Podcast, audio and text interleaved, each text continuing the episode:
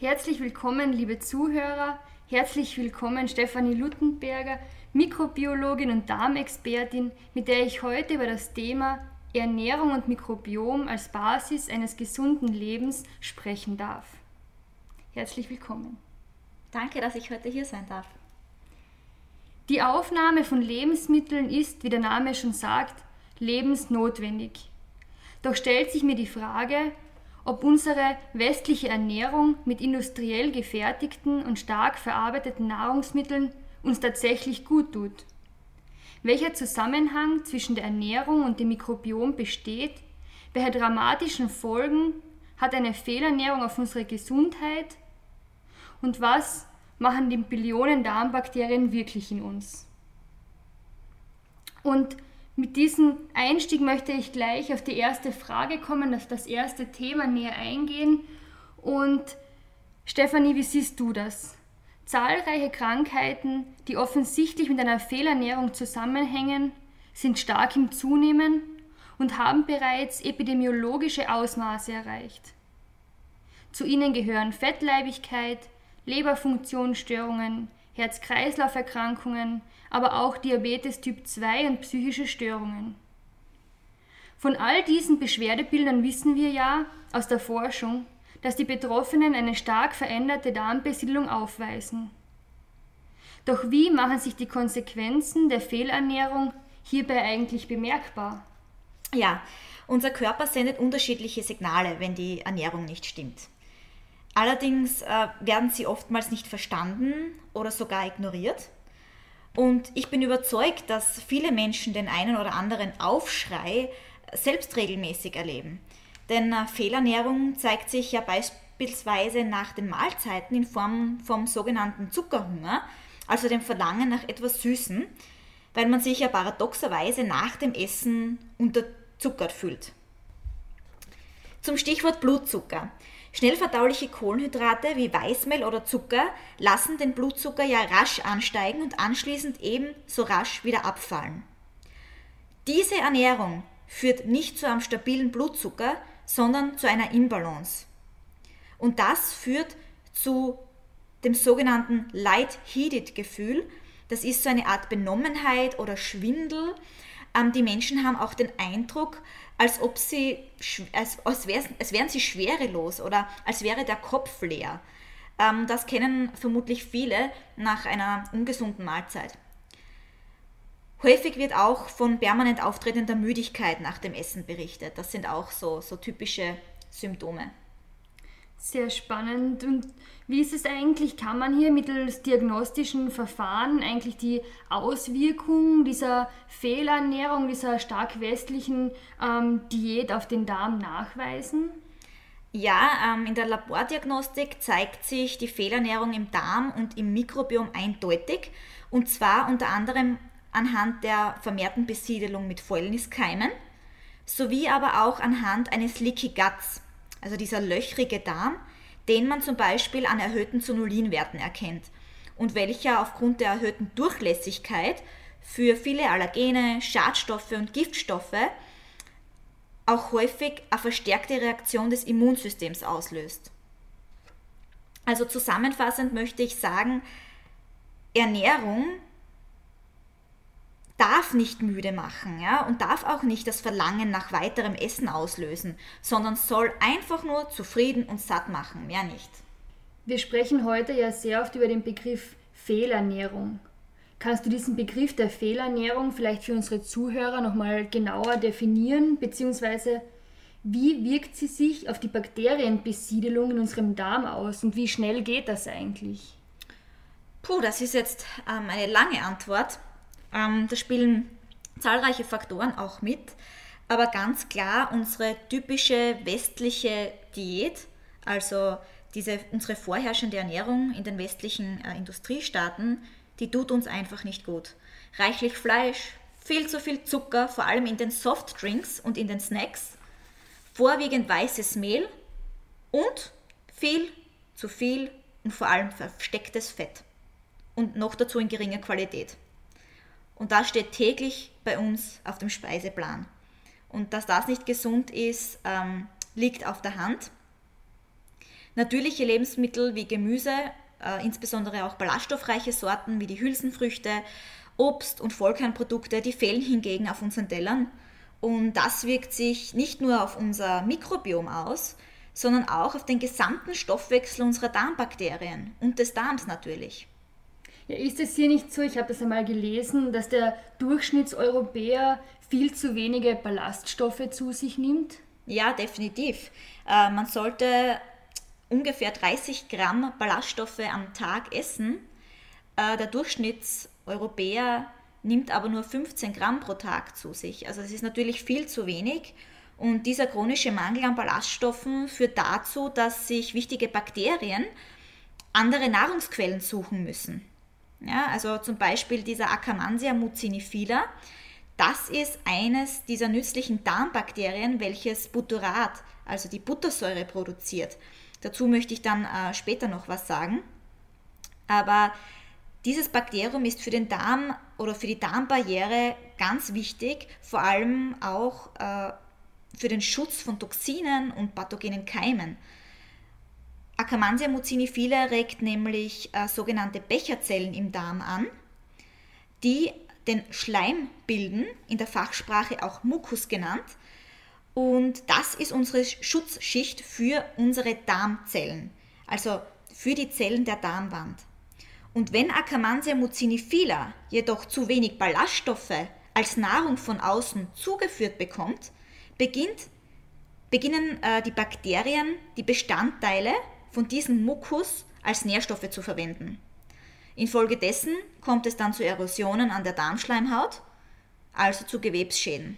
Und das erleichtert Pathogenen wiederum den Eintritt in unseren Organismus. Das heißt also, dass wir mit unserer modernen Ernährung nicht unsere Gesundheit fördern, sondern Krankheiten begünstigen. Verstehe ich das richtig? Ja, genau, so ist es. Dazu möchte ich auch äh, ein erschreckendes Beispiel mit euch teilen. Es gibt eine Studie aus Amerika, die hat untersucht, welche Auswirkungen ein für Kinder angepriesenes Menü einer Fastfood-Kette auf das Mikrobiom und vor allem auf die Aktivierung von NF-kappa-B hat. NF-kappa-B ist ein Transkriptionsfaktor, welcher entzündungsfördernde Stoffe freisetzt. Und dieser besagte Faktor war bereits 1,5 Stunden nach dem Verzehr eines einzigen Kindermenüs deutlich erhöht. Das heißt, dass im kindlichen Körper Entzündungen mediiert wurden durch die, diese ähm, Fastfood-Menüs. Also erschreckend.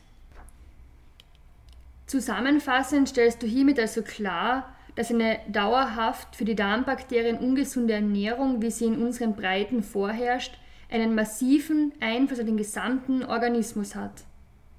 Sprich, die Gesamtheit der in uns lebenden Mikroben stark reduziert ist und wichtige Stoffwechselprodukte wie Hormone und kurzkettige Fettsäuren nicht mehr ausreichend produziert werden, wodurch es zur Entzündung kommen kann. Ja, ganz genau. Vielen Menschen ist nämlich nicht bewusst, dass der Darm mehr als nur die Verdauung reguliert. Der Darm ist das Zentrum der Gesundheit und über die Darm-Hirn-Achse spielt vor allem ein fehlgeleitetes Mikrobiom auch bei psychischen Störungen wie Depressionen und Angsterkrankungen eine Rolle. Und gerade bei diesen Erkrankungen ist der Hormonhaushalt gestört. Und das sind die Hormone, die eben für das Wohlbefinden zuständig sind. Das heißt, die Bilanz von Serotonin, Gamma-Aminobuttersäure, diese GABA, Noradrenalin, Adrenalin, Acetylcholin und Co. hängt von unserem Mikrobiom ab. Und seine Zusammensetzung hängt wiederum von der Ernährung ab. Das heißt, wenn die Ernährung nicht passt, stimmt der Hormonhaushalt ebenfalls nicht mehr. Es wäre somit wichtig, bei psychischen Erkrankungen immer auch das Mikrobiom zu beachten und zum Beispiel mit Unterstützung von Probiotika zu verbessern und nicht ausschließlich mit Psychopharmaka zu arbeiten. Insbesondere im Kindes- und Jugendalter, das finde ich persönlich enorm wichtig. Und hier möchte ich jetzt über dies, das Butterrad, über die Buttersäure reden, die ich vorher schon kurz erwähnt habe. Nämlich von essentieller Bedeutung sind hierbei diese kurzkettigen Fettsäuren, dieses Butyrat, Acetat, Propionat, diese werden nämlich von den Darmbakterien produziert und dienen unter anderem der Darmwand, also unseren Darmzellen, als Energiequelle, damit sie ihre Schutzfunktion aufrechterhalten kann. Und zwei besonders prominente Vertreter dieser Butyratbilder, also dieser äh, Bilder von, von kurzkettigen Fettsäuren, das sind Akkermansia mucinifila, wie schon erwähnt, aber auch Fecalibacterium brausnitzii. Zahlreiche Untersuchungen belegen eine starke Korrelation zwischen einer Reduktion solcher Bakterienarten und dem Auftreten von chronisch entzündlichen Darmerkrankungen wie zum Beispiel dem Reizdarmsyndrom oder sogar Darmkrebs. Und auch außerhalb des Darms spielt Butyrat eine wichtige Rolle. Es dient nämlich dem Gehirn als Energiequelle und hier insbesondere den sogenannten Mikrogliazellen. Mikrogliazellen sind äh, spezielle Fresszellen, also unsere Makrophagen, also die Immunzellen im Gehirn.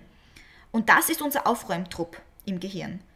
Die Mikrogliazellen beseitigen Ab Schadstoffe, Ablagerungen im Gehirn und die Aktivität dieser Mikrogliazellen wird zentral vom Butyrat bestimmt. Das heißt, wenn im Darm zu wenig Butyrat bildende Bakterien vorhanden sind, bleibt der Müll im Gehirn liegen, weil diese Mikrogliazellen zu wenig Energie bekommen. Und das ist insbesondere bezüglich psychischer Erkrankungen sowie auch im fortschreitenden Alter im Hinblick auf Demenzerkrankungen und Parkinson ein sehr, sehr wichtiges Thema. Ich finde es ja unglaublich faszinierend, wie unsere Ernährung mit den mikroskopisch kleinen Bewohnern unseres Darms und somit auch dem Gehirn in Verbindung steht. Und zum Glück können wir unsere Mikroben ja nicht nur negativ, sondern mit der richtigen Ernährung auch positiv beeinflussen. Und eine Studie hat gezeigt, dass ballaststoffreiche Kost gemeinsam mit der Einnahme von Pro- und Präbiotika den besten Nutzen hat, wenn es darum geht, das gesunde Gleichgewicht im Darm und damit wiederum auch im gesamten Organismus wiederherzustellen. Ja, es ist eindeutig belegt, dass die wichtige Diversität der Mikrobiota, also die Vielfalt von unterschiedlichen Bakterienarten, bei uns in, der, in den westlichen Ländern massiv reduziert ist. Im Vergleich dazu, und das ist sehr, sehr interessant, wie ich finde, weisen traditionelle Kleinbauern oder Jäger-Sammlervölker deutlich mehr Bakterienstämme im Darm auf als wir in den westlichen Ländern.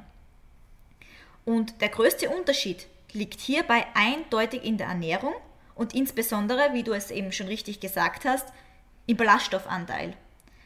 Je mehr Faserstoffe, desto mehr gesunde Nährstoffe stehen den Darmbakterien zur Verfügung und umso besser ist das für die Entwicklung unseres Mikrobioms, ganz klar.